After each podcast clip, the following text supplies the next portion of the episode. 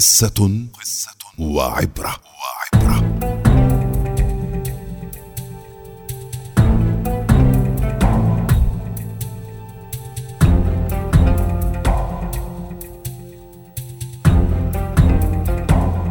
يحكى أن رجلا حكيما كان له ولد عصبي المزاج وكان يفقد صوابه بشكل مستمر كلما حدث معه أمر يعكر مزاجه. وصودف يوما أنه تلاسن مع أحد أقرب أصدقائه وأسمعه كلاما جارحا لسبب تافه فغاب الصديق عنه وقاطعه لفترة حاول الابن مرارا رأب الصدع الذي خلفته المشاجرة بينهما، لكن الآخر بقي متأثرا بما جرى، ولم يقدر على التعاطي مع صديقه بنفس الأسلوب القديم. عاد الابن إلى أبيه يوما، يرجوه مساعدته لإيجاد حل يعيد المياه إلى مجاريها بين الصديقين.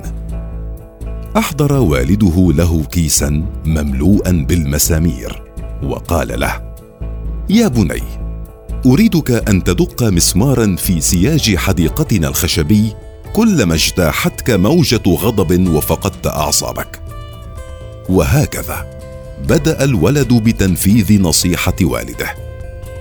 فدق في اليوم الأول أربعين مسمارا ولكن إدخال المسامير في السياج لم يكن سهلا.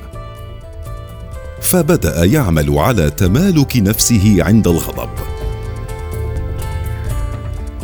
وبعد مرور أيام كانت أعداد المسامير التي يدقها تقل. وفي أسبوع تمكن من ضبط نفسه وتوقف عن الغضب وعن دق المسامير.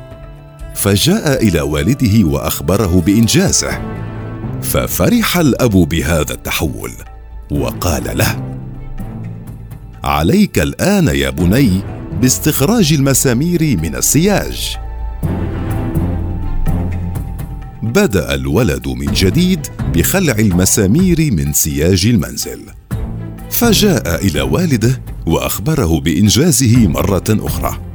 فأخذه والده إلى السياج وقال له يا بني أحسنت صنيعا ولكن انظر الآن إلى تلك الثقوب في السياج.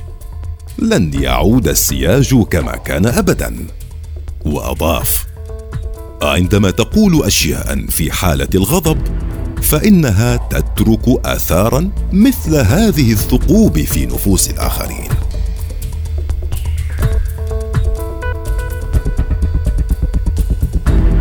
العبرة. تستطيع أن تطعن الإنسان ولكن لا يهم كم مرة تقول أنا آسف. لأن الجرح سيظل هناك.